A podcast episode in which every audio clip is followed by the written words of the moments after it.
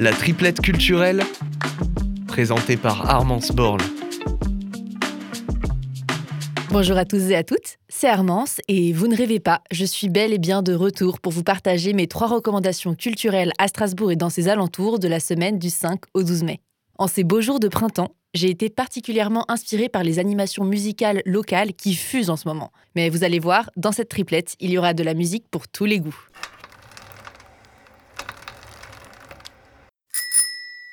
Pour commencer, les sportifs et en particulier les cyclistes, et je sais qu'ils sont nombreux dans les parages, pourront s'ambiancer tout l'après-midi et même jusque tard le soir du 6 mai sur de la musique électro bien rythmée. Bike and Sound et Undersound 9 collaborent pour organiser une parade musicale à vélo dans toute la ville de Strasbourg. Cette performance est collaborative. Ils nous donnent rendez-vous à 16h30, place du quartier blanc, équipés de nos plus beaux accessoires, déguisements et lumières pour faire la fête et se dépenser en musique. Et pour rester endurant tout au long de l'événement, la Chiclette sera là pour nous désaltérer avec soft et bière et le pique-nique électronique sera l'occasion de manger barbecue et tarte flambée. Cette parade est gratuite, mais on a également la possibilité de prolonger la fête dans un lieu fermé qui sera dévoilé sur le compte Instagram de Undersound pour un budget de 8 à 15 euros environ. L'occasion d'être bercé par de la techno deep, de la house progressive, de la funky house, de l'indie dance ou encore de l'afro house jusqu'au bout de la nuit. J'ai pensé aux sportifs et aux sportives, maintenant je m'adresse aux amateurs et amatrices d'art visuel. Les photoconcerts, ça vous parle?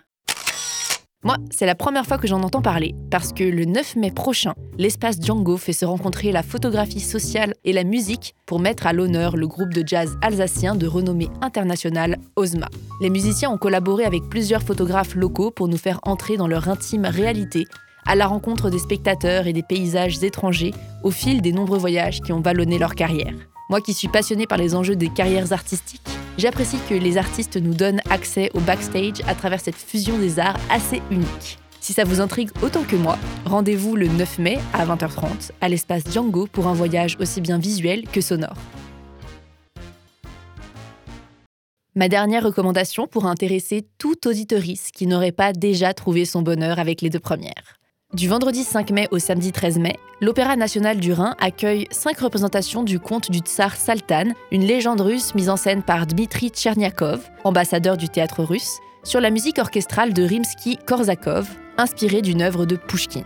Apparemment, c'est un spectacle poignant, centré sur la relation inconditionnelle qui unit une mère à son enfant et porté par des animations vidéo oniriques en interaction permanente avec les chanteurs.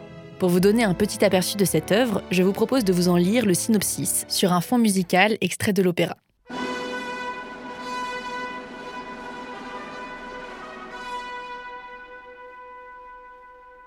Victime d'un complot organisé par ses sœurs et la sournoise Babarika, la tsarine Militrissa est répudiée par le tsar Saltan, persuadée à tort que son épouse a donné naissance à un monstre alors qu'il était parti à la guerre. La malheureuse est condamnée à être jetée dans un tonneau livré à la mer, mais elle parvient miraculeusement, saine et sauve, sur l'île magique de Buyan, où elle élève seule le tsarevitch Vidon. Devenu un valeureux jeune homme, celui-ci sauve une princesse signe des griffes d'un magicien. Avec son aide, il devient le souverain d'une puissante cité avant de partir à la découverte de ses origines avec l'espoir de rencontrer enfin ce père qu'il a rejeté. Alors qu'en dites-vous? Pour ma part, je pense que ce spectacle poétique et musical se prête parfaitement à une sortie en famille de fin de semaine.